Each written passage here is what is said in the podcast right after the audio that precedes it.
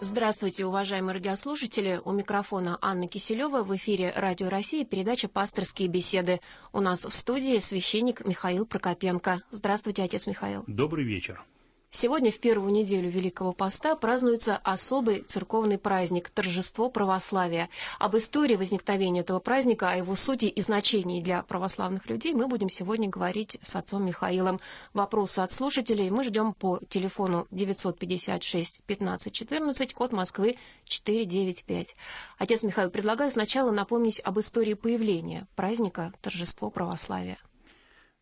Этот день связан с конкретным историческим событием, относящимся к IX веку, когда после более чем столетних споров догматических, э, сотрясавших Восток тогдашнего христианского мира, Восточную Римскую империю, именуемую сейчас Византийской империей, было окончательно утверждено иконопочитание. Э, могло казаться, что это был исключительно политический или такой церковный политический спор, но на самом деле утверждение иконопочитания – было э, вполне естественным следствием утверждения э, веры церкви в, в Боговоплощение, в очеловечение Христова. Коль скоро Христос стал явлением человеческой истории, жил вместе с нами, был видим человеческими очами, то совершенно естественным было и э, утвердить, в том числе догматически утвердить, возможность его изображения на иконах. И в некотором смысле э, победа иконопочитания означала э, постулирование самой возможности э, христианской культуры. Хотя это и громко сказано, но так оно и есть, потому что э, изобразимость Бога, освящение истории прикосновением к ней Сына Божия – это то, что, собственно, и отмечается в этот день. То есть это была не просто какая-то церковно-политическая победа одной партии над другой, это была победа подлинно христианского миропонимания. И поэтому, собственно, этот день называется так громко. Торжество. Торжеством православия. Да, ну действительно, вот слово торжество, оно подразумевает продолжение, что торжество над чем-то или над кем-то, или вопреки чему-то. Что в данном случае имеется в виду? С одной стороны, да, действительно, это победа э, православных над теми, кто мыслил иначе. С другой стороны, торжество православия – это не только то, что мы уже имеем в реальности, но это еще и некая ожидаемая нами реальность. В конце концов, э, православных, кстати, в мире ведь не так-то и много – даже среди христиан мы составляем меньшинство. То есть торжество православия – это не только э, реальность, которая уже наступила, но это еще реальность, чаемая нами. Мы ожидаем, в конце концов, торжества православия. В некотором смысле, то есть, иными словами, некий дуализм есть в этом празднике, да? С одной стороны, мы празднуем конкретные события, с другой стороны, э, этот праздник исполнен надежды и ожидания торжества Божьей правды в мире. Надо отметить, что в тексте сегодняшней праздничной службы провозглашается и торжество церкви над всеми существовавшими ересями и утверждается постановление семи Вселенских соборов. Почему так? Вот такая древняя традиция, которая призвана была, как мне представляется, оживить в э, историческом сознании простых людей вот э, весь всю важность, да, э, борьбы за чистоту веры, которая всегда была э, тяжелой и, к сожалению, никогда не обходилась без потерь. Многие очень талантливые, яркие люди сейчас числятся в числе еретиков, например, да? Мы вынуждены с горечью констатировать, что они их мировоззрение не было мировоззрением церковным, не было мировоззрением православным, что они расходились в своем миропонимании с церковью, и более того, некоторые из них, к сожалению, даже упорствовали в таком расхождении. Ну, можно сказать, что им не хватило земной жизни, чтобы... Э, может быть так, а может быть, знаете, как говорят, что всякий грех есть э, недостаток воли, слабость некая, да, а ересь – это есть упорство воли, да, это есть такое произвольный выбор какой-то одной частной истины в противопоставлении ее соборному мнению всей церкви. Тогда, когда мы догматически ошибаемся при каких-то рассуждениях, мы не являемся еретиками, пока не начинаем полемизировать с церковью и противопоставлять свое мнение. Оно может казаться очень даже верным нам, да? Настаивать на нем. Вот, э, противопоставлять его мнению церковному. Вот тогда мы становимся на путь ереси. То есть можно сказать, что праздник торжества православия – это торжество и над ересями вообще, да? Вот не конкретно на той, на иконоборчество. Да, в современном веке. понимании, в современном прочтении можно так сказать, действительно. И вот так называемые а, анафемы, да, которые совершались при архиерейском богослужении в древности, сейчас и в некоторых местах они и сейчас совершаются. В других церквях, и, да?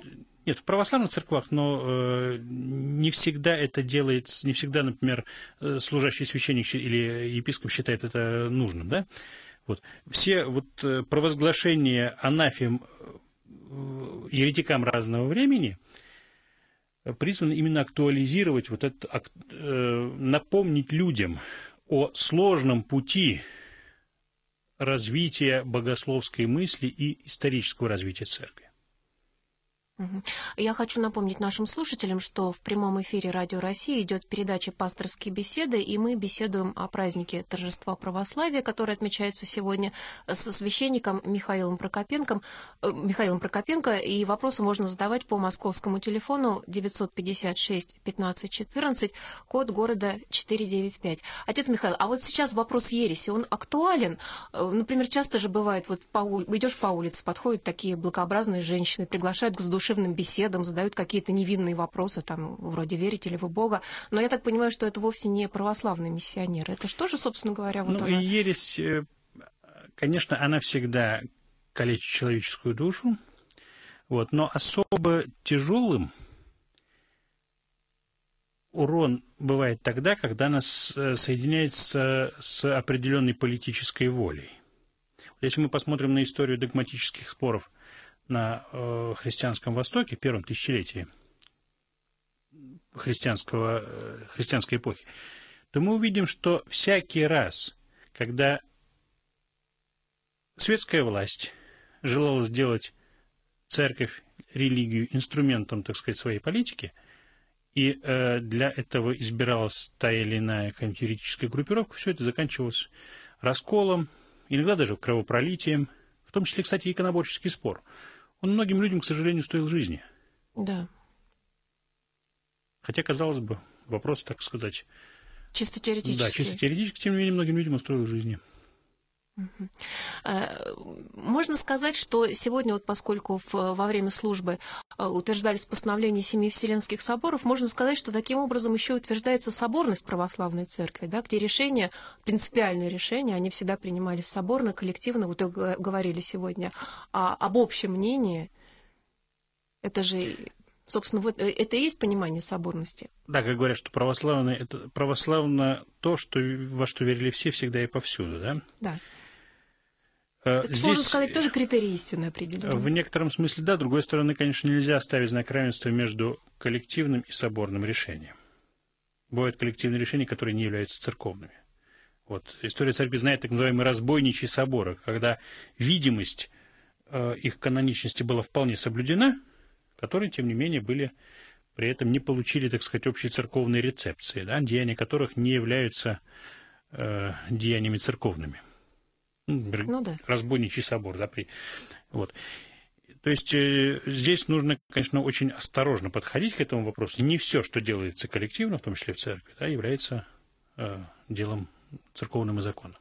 Ну вот соборность это одна из особенностей православной церкви, да, в отличие от э, других христианских ответвлений, скажем так. Слово соборность очень сложное, и оно содержит много самых разных коннотаций. Вот. Э, поэтому себя соборной считают, например, западные христиане тоже, те же католики. Они считают свою церковь соборной. Вот поэтому говорить здесь о каких-то принципиальных отличиях, наверное, я бы не стал. Ну, в отношении протестантов, допустим, тех же слова соборность никоим образом не употребляется. Ну, мы не можем его употреблять. Я думаю, что если протестанты будут об этом говорить, они, конечно, будут свою церковь называть соборной. Вот. Это вопрос, э, о котором мы, наверное, не договоримся с христианами других исповеданий по той причине, что каждый под э, этим э, термином будет понимать что-то свое. Вот. С другой стороны, конечно, есть темы, есть вопросы, которые мы вполне можем с ними обсуждать. Как, как правило, это вопросы, касающиеся каких-то таких социально значимых проблем. Да? Вот здесь, конечно, христиане православные открыты к взаимодействию с теми же католиками, протестантами и так далее. А какова сейчас вообще позиция церкви на сближение с э, другими христианскими э, конфессиями, скажем так? Нужно понимать, что э, заповедь о единстве христиан – это угу. заповедь Божия. Христос в первосвященнической молитве своей, в тех словах, которые он произнес накануне своих страданий, молился о том, чтобы все верующие в него были едины. Другой стороны, Э, единство христиан – это не есть дело человеческое, и механическим способом, способом административным достичь его едва ли возможно. По крайней мере, разные попытки достичь такого единства путем игнорирования существующих различий, игнорирования различий в историческом пути тех или иных э, христианских общин, все они претерпели, как мы знаем, в XX веке крах. Начало XX века было, было очень оптимистичным – с этой точки зрения. Но весь ход 20-го столетия показал, что даже там, где люди о чем-то договаривались, оказывалось, что эти договоренности не признаются общинами, да, представители которых эти договоренности э, э, заключали. Поэтому самое лучшее, что мы, как православные христиане, можем в данном случае сделать, оставаясь открытыми для всех, в том смысле, что не Э, мы не должны молчать о своей вере, с другой стороны, нужно, конечно, твердо и, несомненно, держаться своего православия, дорожить им. Вот сразу от нескольких слушателей поступил одинаковый вопрос. Является ли грехом посещение православным человеком католической службы и можно ли молиться в католическом храме? Смотря с какой целью. Если, например, человек участвует там в богослужении, то так делать не принято. Потому что такое участие означает постулирование лжи. То есть участие и присутствие – это разные вещи? Да, это разные вещи. Э, постулирование лжи в том смысле, что между нами нет церковного общения. У нас могут быть прекрасные личные отношения с кем-то из католиков, да? Многие святыни древней церкви находятся сейчас в католических храмах. Разумеется, мы можем и должны их посещать, да. Вот. Но участвовать в католическом богослужении для православного человека это дело излишнее оно ничего не дает ни уму, ни сердцу. А приложиться к мощам, допустим, которые в католическом храме находятся, это вполне... Ну, разумеется, да. Тем более, если, допустим, это мощи того святого, который почитается всем христианским миром. Святитель Николая чудотворца, можно так сказать. А много, много вообще святынь с Востока были в эпоху крестовых походов увезены туда. И таким образом, с одной стороны, конечно, Христианский Восток их потерял, с другой стороны, они были спасены от, э, да, например, от э, разорения турками и так далее. Вот. То есть э, можно говорить о том, что где-то даже это было и промыслительно. Э, вопрос от нашей слушательницы Елены из Москвы. Она пишет, что уже человек пожилой, и душа просит веры в Бога, только не может сделать выбор. Мама по рождению была католичка, а отец православный. Они вопросами веры не интересовались, потому что было такое время, а сейчас вот женщина не может сделать выбор, потому что, как она пишет, приду в православный храм, и там хорошо, приду в католический, и там нравится. Что можно ей посоветовать? Как... Ну, а где ее крестили? Что она скажет? А вот этого она не пишет. Ну, вот пусть она тогда... Возможно, что это тоже как вот... Ну, я со своей стороны, разумеется, скажу, что если она... Все, что она может найти э, в... у католиков, да, она в изобилии найдет у православных и даже больше. То есть нужно продолжать поиски? Или Нет, нужно сделаться православным человеком, наконец. И благодарить одну из... Э, там отец у нее был православным, да? Да. Угу. Вот, благодарить своего папу за то, что он... Передал ей да. гены. Хочу напомнить нашим слушателям номер телефона, по которому отец Михаил готов ответить на вопросы прямо сейчас, непосредственно в эфире. Это московский телефон 956 15 14, код Москвы 495. Отец Михаил, восстановление иконопочитания произошло в IX веке, когда христианская церковь еще была едина. Разделение на православных и католиков окончательно произошло спустя два века спустя, а протестантизм отпочковался еще позже.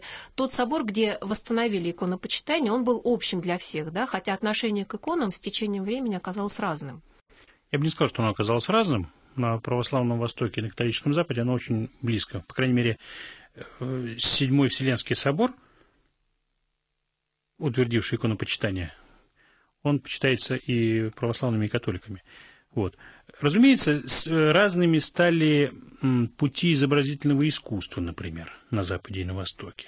Причем, но надо сказать, что очень много взаимных влияний и пересечений этих влияний можно наблюдать, если внимательно посмотреть на то, как складывалась судьба иконопочитания и иконописи на Западе и на Востоке.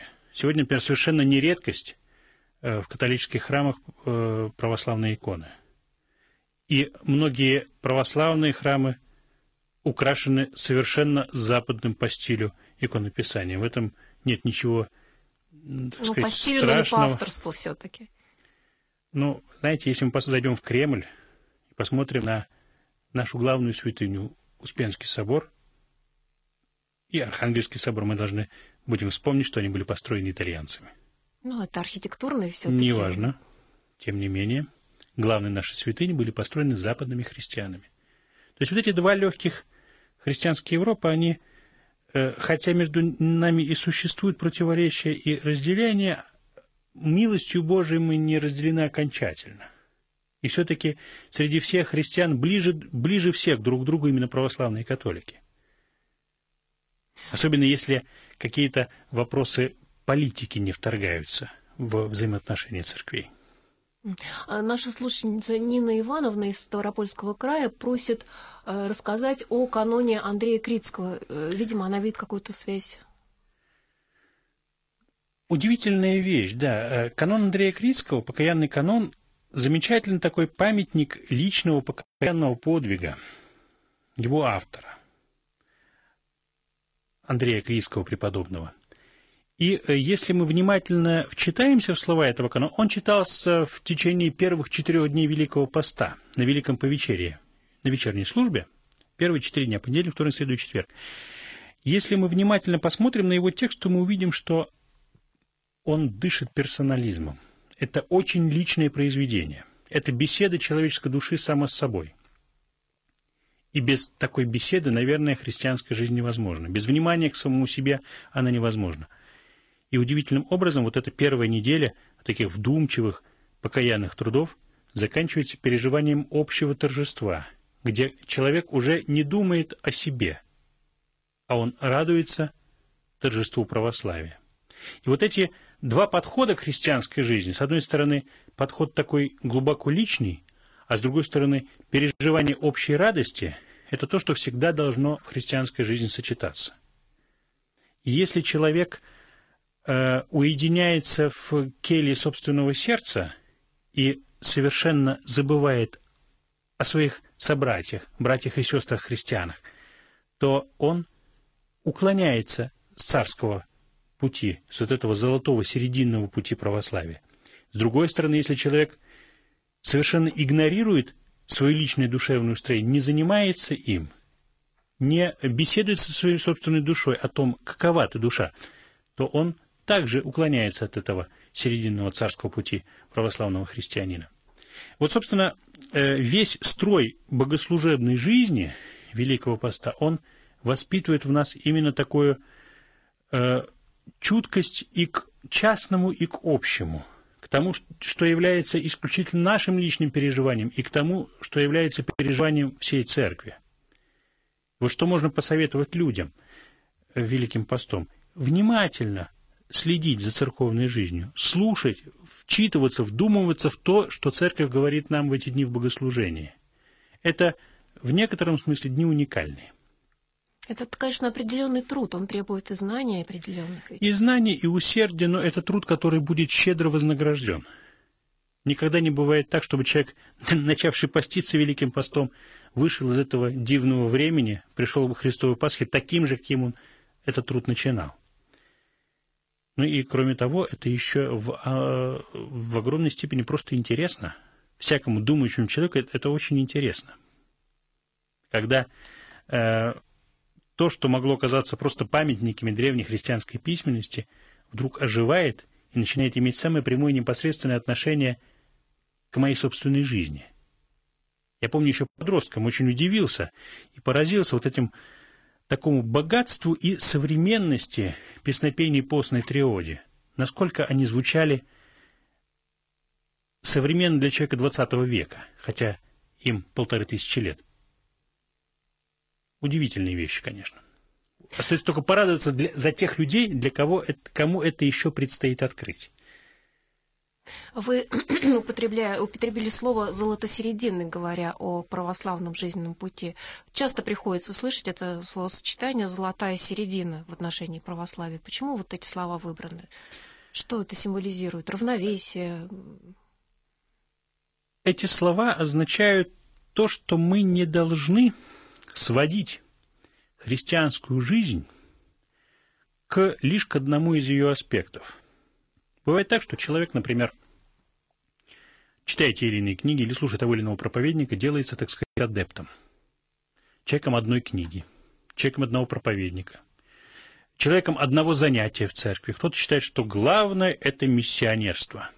И, так сказать, Нести убивает на это дело, так сказать, все свои силы, да, при этом совершенно оставляя в небрежении, например, свою семейную жизнь. Да? Либо оставляя в небрежении свои служебные обязанности. Кто-то может еще какой-то такой вот сделать э, такой произвольный выбор, который объединяет все остальные стороны жизни. Так вот, православное христианство, оно учит нас никогда не э, качаться в эти самые крайности. И одного держаться, и другого не оставлять. Собственно вот говоря, помогают путь, этому заповеди. Вот этот путь умеренности, да, такой э, вдумчивой рассудительности, это и есть царский путь христианина.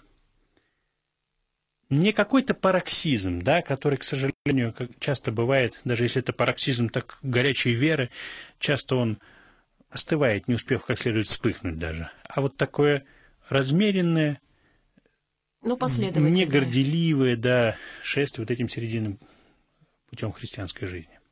Ну и потом, наверное, придерживаться золотой середины помогает э, то, что называется церковная жизнь, да, когда человек не один на один со своими мыслями, да. с книгами, может быть, да. Вот верить себя церкви – это и есть самый лучший способ э, следовать этим серединным путем.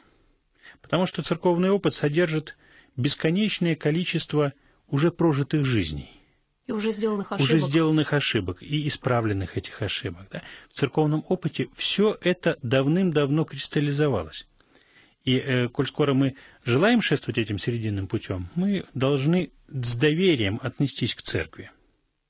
Причем не только к церкви э, той, которая есть сейчас, да, а ко всему ее опыту, ко всему ее прошлому. И даже, если можно так сказать, ко всему ее будущему – потому что для христианина в некотором смысле будущее – это тоже часть истории. Когда мы молимся за литургией, вспоминая все события священной истории, в ряду этих событий мы вспоминаем, например, второе пришествие Христова, как событие истории. Его, оно еще не наступило, но в сознании православного христианина оно уже присутствует. Суд Божий, явление Божьей правды реально для всякого христианина, причем реально настолько, что мы упоминаем об этом событии наряду со, всеми, со всем тем, что уже было, наряду со смертью Христовой, его сошествием в ад, его воскресением из мертвых. Вот что значит счастливая возможность не быть только своим современником для христианина. И эта возможность открывается нам в жизни церкви, в опыте церковной молитвы. А наши слушатели внимательно следят за нашим разговором, присылают вопросы, на которые, видимо, надо ответить, чтобы, э, чтобы помочь этим людям тоже разобраться и найти то, что их интересует, правильный ответ. Мария из Ижевска спрашивает, были ли в истории православия кровопролитные гонения на еретиков? Я не случайно упомянул о том, что наиболее болезненным – догматические противостояния бывали тогда, когда в этом начинало, когда они становились фактором политики. Вот. И, к сожалению, очень часто люди ожесточают свое сердце, да, и вот это вот чувство правоты иной раз может вредить в том смысле, что э, люди, окрыленные им, но иногда теряют чувство мира. Я не могу исключить, просто потому что, наверное, ни одному человеку не дано просто обозреть всю церковную историю. Да, знать все. Да, знать все. Возможно, когда-то где-то кто-то и переусердствовал. Это может быть такое. Потому что чувство правоты, оно требует огромной-огромной осторожности. Ну и, кстати, здесь тоже опыт церкви прошедших веков, он может сделать свое благое дело, да, когда ты ищешь, как поступить правильно, ты можешь обратиться к прошедшему и... Ну, собственно, это естественно вообще для любой человеческой деятельности, да. Когда мы стоим перед какой-то задачей, первое, что мы делаем, смотрим, как эту задачу решали люди раньше. Ну, первое, что, допустим, человек делает, э, столкнувшись с каким-то непонятным для себя термином, он открывает энциклопедию. На этот вопрос, оказывается, уже ответили, как правило, да? И точно так же можно поступить и в любых жизненных ситуациях, и э, отвечать для себя на какие-то вопросы в духовной да. жизни, вопросы веры. Э, Елена из Липецкой области спрашивает, обязательно ли приложение к руке батюшки? Если да, то почему? Вот такой вопрос. Ну, э, назвать его обязательным я не, не стал бы, да? Мало ли по какой причине человек не хочет этого делать. И эти причины я считаю, что нужно уважать. С другой стороны, нужно понимать, что это такое. Это почтение, воздаваемое не лично носителю священного сана, а той благодати, которая с этим саном связана. Вот. Но если что-то препятствует, священнику поцеловать руку, например, при благословении, ну, ради Бога, никто, я думаю, за это вас не попрекнет. Да, это, кстати, тоже характеризует православие как золотосерединный путь, когда человек вправе сделать свой ну, конкретный маленький, допустим, решение. Да, да вот это и, и свобода, это не свобода во второстепенном. Э, вот такая многоукладность э, жизни христиан э, всегда была свойственна православному миропониманию. Даже если мы в рамках одной нашей русской церкви, большой и многонациональной, посмотрим на различия в подходах и э, разных э, практиках, то мы увидим, как от области к области эти различия удивительным образом цветут. Тем не менее, мы остаемся одной церковью. Вот, даже, допустим, там, манера пения, к примеру, да, с запада на восток, она меняется, меняется, меняется постепенно. Украшение храмов Украшение меняется. храмов, да, архитектура храмовая. Вот. То есть вот эта вот цветущая сложность православного, православного мира, это то, что, собственно, является одним из самых таких привлекательных для людей, в том числе, кстати, и на Западе, а одним из самых э, привлекательных таких черт православия. Угу. Понятно, отец Михаил. Напомню нашим слушателям, что темой нашей передачи был праздник торжества православия, отмечаемый сегодня. И, подводя итог нашей беседе, можно сказать, что этот праздник еще раз ставит перед нами необходимость различать правду и ложь для себя прежде всего, да, отличать зерна от плевел, чтобы православие торжествовало в душе, да, а вера поможет сделать правильный выбор и в жизненных ситуациях, и в духовной жизни, и по возможности избежать ереси. Так, отец Михаил? Да, совершенно. И важно, важно сказать еще вот что. Мы ведь тоже носим в себе образ Божий, его икону. Так вот, торжество православия есть прояснение этого образа, освобождение его от всех греховных напластований, которые этот образ омрачают и искажают. Иными словами, возвращение к чистой евангельской правде. Вот что такое для нас лично торжество православия. Спасибо, отец Михаил, за интересную для всех нас беседу. Мы еще успеваем ответить на один вопрос из Санкт-Петербурга. Татьяна спрашивает, можно ли молиться православным за католиков и католикам за православных? Насчет католиков, я думаю, должны отвечать католики, но если этот католик вам дорог, то почему о нем не помолиться? Спасибо. Наша передача «Пасторские беседы» подошла к концу. В студии «Радио России» был священник Михаил Прокопенко. Вела передачу журналист Анна Киселева. До свидания.